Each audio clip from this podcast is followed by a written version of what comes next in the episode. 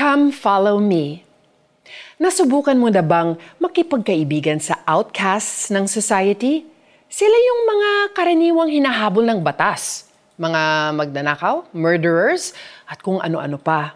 Or do you know people who are shunned because of their disability or sickness, like lepers?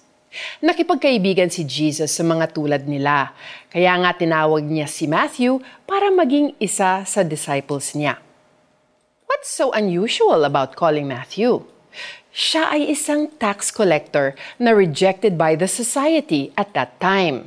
You must understand na noong mga panahong iyon ay pinandidirihan ang mga tax collector dahil sa kanilang greed at pakikipagsabuatan sa Roman Empire. As a tax collector, ang trabaho ni Matthew ay kunin ang pera mula sa kanyang mga fellow Jews at ibigay sa Roman Empire. At may komisyon pa siya, so lahat ng ginagawa niya ay fueled by greed. Sa Bible, tax collectors were almost always referred to as sinners. Ito ang buhay ni Mateo, rejected by everyone until Jesus came along. He said to Matthew, "Come and follow me."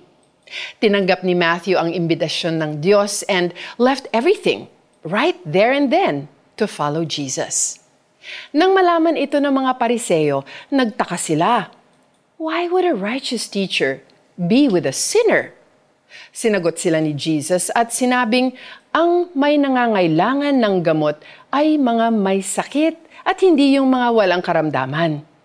Hindi ba't para tayong si Matthew? Hindi man tayo tax collector, pero lahat tayo ay makasalanan. We might have stolen something, lied to people, or led others to sin. Kapag nahihiya tayong lumapit sa Panginoon, remember that He is telling us what He once said to Matthew, "Come and follow me." Let's pray. Lord, I am a sinner. Minsan ay nahihiya po akong lumapit sa inyo, pero alam kong mahal ninyo kaming mga ginawa ninyo at mahal ninyo ako. I come to you to confess to you all my sins. Tulungan ninyo akong magsabi sa inyo na, I will follow you and obey you. Thank you, Lord. In Jesus' name, amen. What is our application? List down whatever sins you know that you have committed. While reading it, pray to God and ask that He forgive you. Tear the list and throw it away.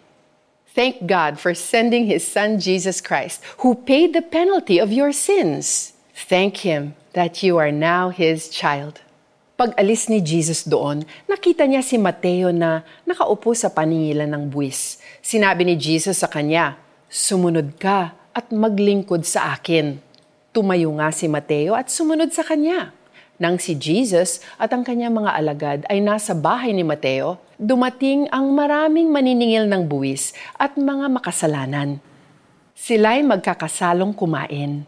Nang makita ito ng mga Pariseo, tinanong nila ang kanyang mga alagad, "Bakit sumasalo ang inyong guro sa mga maniningil ng buwis at sa mga makasalanan?" Narinig sila ni Jesus at siya ang sumagot, "Hindi nangangailangan ng manggagamot ang walang sakit, kundi ang may sakit." Matthew 9, verses 9 to 12. I hope today's Tanglao reading encourages you to follow Jesus, no matter who you are today or in the past. I'm Joyce Burton Titular. Thank you for watching.